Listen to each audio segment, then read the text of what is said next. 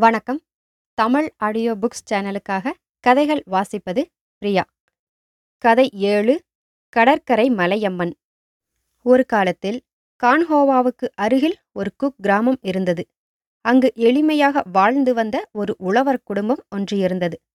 அவர்கள் ஒரு சிறு குடிசையில் வாழ்ந்து வந்தார்கள். அந்த குடிசை கட்டுமரக் கொம்புகளை சேர்த்து கட்டப்பெற்றிருந்தது. வைக்கோலால் கூரை வேயப்பற்று மூங்கில் சப்பைகளால் குறுக்குத் தட்டிகள் கட்டப்பெற்றிருந்தது. இந்நாளிலும் அண்ணாம் நாட்டுப்புறங்களில் இப்படிப்பட்ட பல குடிசைகளை காணலாம்.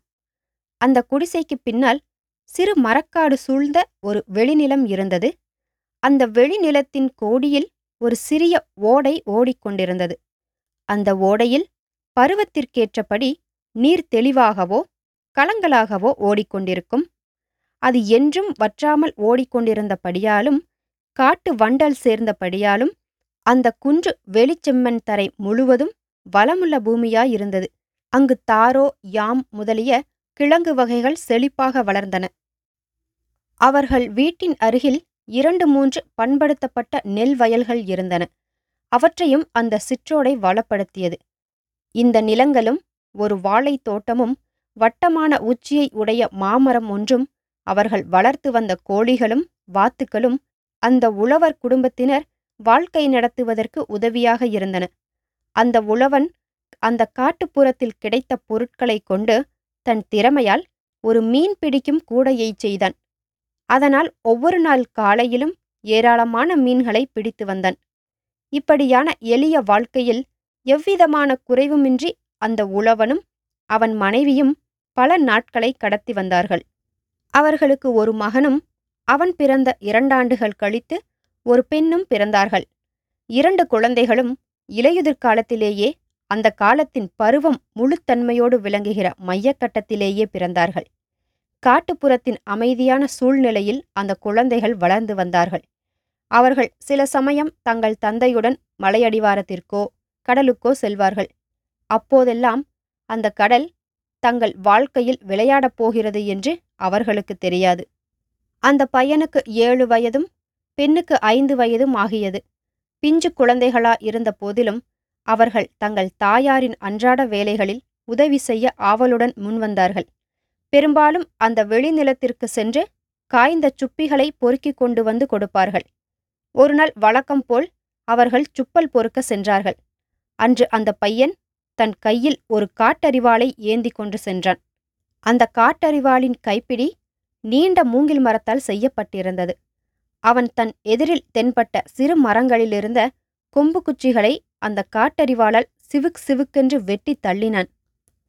இவ்வாறு குச்சி வெட்டி கொண்டிருந்த அவன் அவன் அதை நிறுத்திவிட்டு தன் தங்கையின் எதிரில் சென்று நின்று போர் வீரன் வாள் வீசுவது போல் தன் அறிவாலை வீசி காண்பித்தான். அவன் சுழற்ற சுழற்ற அந்த காட்டறிவால் மின்னி மின்னி பாய்ந்தது. தரையில் பனி படிந்திருந்து ஈரமாக இருந்ததால் அவன் கால் வலுவியதோ கத்தியின் பழு தாங்காமல் அவன் கை தளர்ந்ததோ தெரியவில்லை. நாடகங்காட்டிக் கொண்டிருந்த அந்த சிறுவனின் பிஞ்சு கைகளிலிருந்து அறிவால் நழுவி பறந்தது. அடுத்த கணம் அந்த சிறுமி தலையில் அடிபட்டு இரத்த வெள்ளத்தில் விழுந்து கிடந்தாள். அவள் இறந்து போய்விட்டதாக பயந்து விளையாட்டுக்கு கத்தி வீசிய அந்தச் சிறுவன் காட்டுக்குள் ஓடி மறைந்து விட்டான். அவன் தங்கைக்கு பட்ட காயம் பெரிதாயிருந்த போதிலும் உயிருக்கு கேடு உண்டாகவில்லை. அந்த காட்டின் அருகாமையில் வசித்த ஒரு கிழவியின் கண்ணில் அந்த சிறுமி தட்டுப்பட்டாள். அந்த கிழவி மந்திர வைத்தியம் தெரிந்தவளாகையால் அவள் விரைவில் அந்த வெட்டுக்காயத்தை ஆற்றிவிட்டாள். அந்த பெண்ணின் பெற்றோர்கள் ஒருநாள் கோவிலுக்கு போயிருந்த போது அங்கிருந்த பிட்சு ஒருவரிடம் தங்கள் பெண்ணின் எதிர்காலம் பற்றி சோதிடம் கேட்டார்கள். அவருடைய வாக்கு நல்வாக்காக இருந்தது. அத்தோடு அவள் என்றும் புகழுடம்போடு இருப்பாள் என்றும் மலையும் கடலும் உள்ளவரை மக்கள் நினைவில் அவள் இருந்து வரும்படியான பேற்றை அடைவாள் என்றும் அவர் கூறினார். அந்த பெண்ணின் காயம் குணமடைந்த சமயம் மழைக்காலம் துவங்கியது. அவள் அடிக்கடி தன் அண்ணனை பற்றியே நினைத்து கொண்டிருந்தாள். அவளுக்கு அவன் மேல் கோபமே இல்லை. அவன் ஓடிவிட்டானே என்று வருத்தமே கொண்டாள். உள்ளபடியே அவன் இல்லாமல் வீடு வெறிச்சோடி போயிருந்தது. அவன் பெற்றோரும் தங்கள் ஈம பிரார்த்தனை செய்ய மகன் இல்லையே என்று வருந்தினார்கள். கடல் பக்கத்திலேயே இருந்தது. அவன் தன் விளையாட்டினால் நேர்ந்த வினையை எண்ணி மனம் வருந்தி அந்த கடலில் விழுந்து தன் முடிவை தேடிக்கொண்டானோ அல்லது காட்டிடையே வனவிலங்குகளிடம் சிக்கி மடிந்தானா? ஒன்றும் தெரியவில்லை. நாட்களும் மாதங்களும் ஆண்டுகளுமாய் காலம் ஓடிக்கொண்டிருந்தது. ஆனால் அந்த குடும்பத்தினர் ஓடிப்போன தங்கள் மகனை பற்றி ஒரு செய்தியும் கேள்விப்படவில்லை. ஓயாமல் உழைத்து கொண்டிருந்த அந்த பெற்றோர்கள் தங்கள் மகனை மீண்டும் காண்போம் என்ற நம்பிக்கையே இன்றி வாழ்ந்து வந்தார்கள். கடைசியில் தங்கள் பெண்ணுக்கு பதினாறு வயதாகும்போது ஒருவர் பின் ஒருவராக கண்ணை மூடிவிட்டார்கள். அவர்களுடைய ஈமச் செலவுகளுக்காக அந்த பெண் தன் வீட்டை விற்றுவிட்டாள். பிறகு ஒரு பணக்கார வீட்டில் போய் வேலை பார்த்து தன் வாழ்க்கையை நடத்தி வந்தாள். ஓடிப்போன அவளுடைய அண்ணன் எப்படியோ ஒரு பெரிய துணி வியாபாரியாகிவிட்டான். அவன் உயர்தரமான பட்டுத் துணிகள் வாங்கி வந்து வியாபாரம் செய்வதற்காக பல முறைகள் சீனாவுக்கு போய் வந்து பெரும் புகழ்பெற்ற வணிகனாகிவிட்டான். அவன் தன் சொந்த ஊரான கான்ஹோவா பக்கத்தில் ஒரு பெண்ணை பார்த்து திருமணம் செய்து கொண்டு குடித்தனமாக வாழ வேண்டுமென்று விரும்பினான். கான்ஹோவாவுக்கு அவன் வந்திருந்த போது எளிய நிலையிலிருந்த நல்ல குணமுள்ள ஒரு அனாதை பெண் அவனுக்கு அறிமுகப்படுத்தி வைக்கப்பட்டாள். அவன் அவளை திருமணம் செய்து கொண்டான். முதலில் அவர்கள் வாழ்க்கை மகிழ்ச்சியாக நடந்து வந்தது. மணமாகி ஓராண்டான பின் அவர்களுக்கு ஓர் ஆண் குழந்தையும் பிறந்தது. ஆனால் அவர்களுடைய இன்ப வாழ்வு பாவம் குறுகியதாகிவிட்டது. ஒருநாள் மாலையில் அழுது கொண்டிருந்த தன் பிள்ளையை தொட்டியிலிட்டு தாளாட்டி தூங்க வைத்துவிட்டு அந்த பெண் குளிக்கச் சென்றாள்.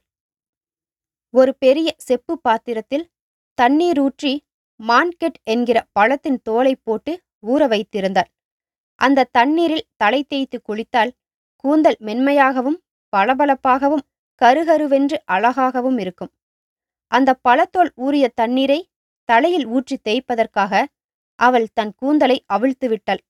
அப்பொழுது அவளுடைய கூந்தலுக்கிடையில் மண்டையோட்டில் ஓரிடத்தில் வெள்ளையான கோடு தென்பட்டது.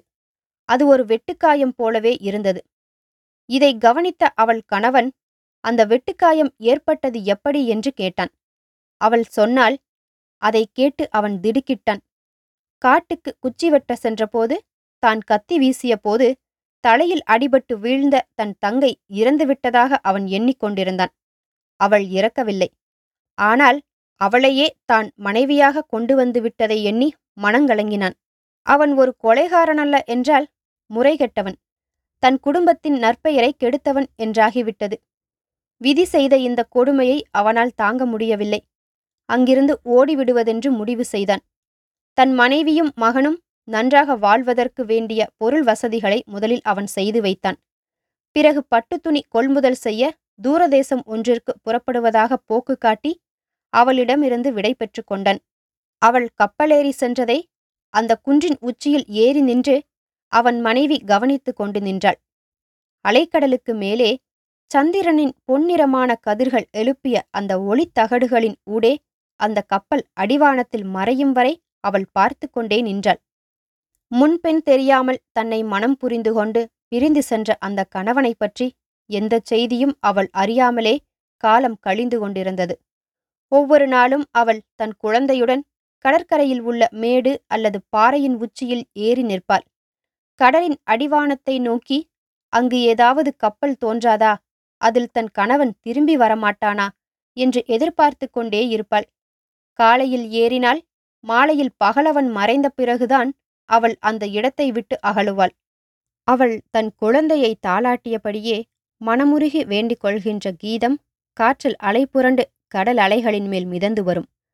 ஆராரோ ஆரிராரோ ஆரிராரோ ஆராரோ சீராரும் கண்மணியே என் செல்வத் திருமகனே அன்புடனே நேசித்த அன்னையையும் பிள்ளையையும் துன்பமுற்றே ஏங்கவிட்டு தொலைதூரம் போனாரே.